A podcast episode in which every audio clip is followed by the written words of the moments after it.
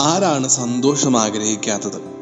ഇത് സ്പോഞ്ച് വരസിലെ ഡയലോഗല്ല ഒട്ടുമിക്കവരും സന്തോഷം നേടാനുള്ള നെട്ടോട്ടത്തിലാണ്. സന്തോഷം നിറഞ്ഞ ജീവിതം നയിക്കാനാണ് എല്ലാവർക്കും ആഗ്രഹം. പക്ഷേ ഒരു ക്രിസ്ത്യാനി ഹാപ്പി ആയിട്ടിരിക്കാൻ അവൻ ആത്മാവിനാൽ നിറഞ്ഞാൽ മതിയെന്നേ. യേശുവിനെ കർത്താവായി സ്വീകരിച്ച ഓരോ ക്രിസ്ത്യാനിയിലും ആത്മാവുണ്ടെന്ന കാര്യം വ്യക്തമാണ്.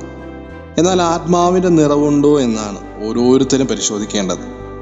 ആദ്യമേ ക്രിസ്ത്യാനികളുടെ ലൈഫ് എന്ത് സന്തോഷം നിറഞ്ഞതായിരുന്നെന്നും. അവർ മിക്കപ്പോഴും അഭിസംബോധന ചെയ്ത് തന്നെ പലതരത്തിലാണ്. പാട്ട് പാടുന്ന സഭയെന്നാണ് ഒരു കൂട്ടർ വിളിച്ചത്. കാരണം അവർ ഓരോ സങ്കീർത്തനങ്ങളും മറ്റു പാടുകളും അത്രയ്ക്കധികം ലയിച്ച് സന്തോഷത്തോടെയാണ് പാടിയിരുന്നത്. ഇത് മാത്രമല്ല പലതരത്തിലുള്ള നല്ല നല്ല അഭിസംബോധനകൾ കിട്ടിയവരാണ് ആദിമ ക്രിസ്ത്യാനികൾ.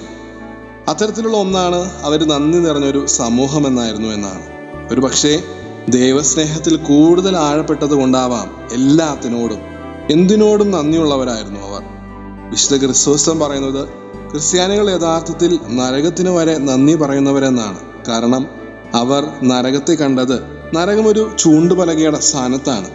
തങ്ങളുടെ വിശുദ്ധ ജീവിതത്തിൽ നിന്ന് വ്യതിചലിച്ചു പോകുമ്പോൾ സ്വർഗ വഴിയിലേക്ക് സ്വയം തിരിയാനുള്ള ഒരു കുറുക്കുവഴി അവർ എന്നും ദൈവകരങ്ങളിലാണെന്ന ബോധ്യം അവരെ നന്ദിയുള്ളവരാക്കി തീർത്തു എന്നാണ് സത്യം. ഇത് മാത്രമല്ല കേട്ടോ അവർ പരസ്പരം എല്ലാവരെയും ബഹുമാനിച്ചിരുന്നു. അതിന് കാരണമായിട്ട് പൗലോസ്ലിഹ പറയുന്നത് അവർക്ക് ക്രിസ്തുവിന്റെ മേലുള്ള ബഹുമാനാർത്ഥമാണെന്നാണ്. ഒരാളെ പോലും അവരുടെ ജീവിത നിലവാരം കൊണ്ട് അവർ വിവേചിച്ചില്ല. പക്ഷേ ക്രിസ്തു എന്ന പ്രകാശത്തിന്റെ നിഴലിൽ എല്ലാവരെയും അവർക്ക് ഒന്നായിരുന്നു. നമ്മൾ നമ്മുടെ ലൈഫിലേക്ക് നോക്കുമ്പോൾ മിക്കവരെ നമ്മുടെ ചുറ്റുമുള്ളവരെ തരം താഴ്ത്തിയിട്ടില്ലേ? അവരെ ബഹുമാനിക്കാതിരുന്നിട്ടില്ലേ? ഒരു പക്ഷെ ഇതെല്ലാം നമ്മെ ക്രിസ്ത്യാനികളിൽ നിന്ന് നമ്മളെ പിൻവലിക്കുന്ന ഘടകങ്ങളാണ് കേട്ടോ ഇനി അങ്ങോട്ട് ആത്മാവിൽ നിറഞ്ഞ ജീവിതം നയിക്കാം നാം ഓരോരുത്തർക്കും. അപ്പോ be happy in Christ amen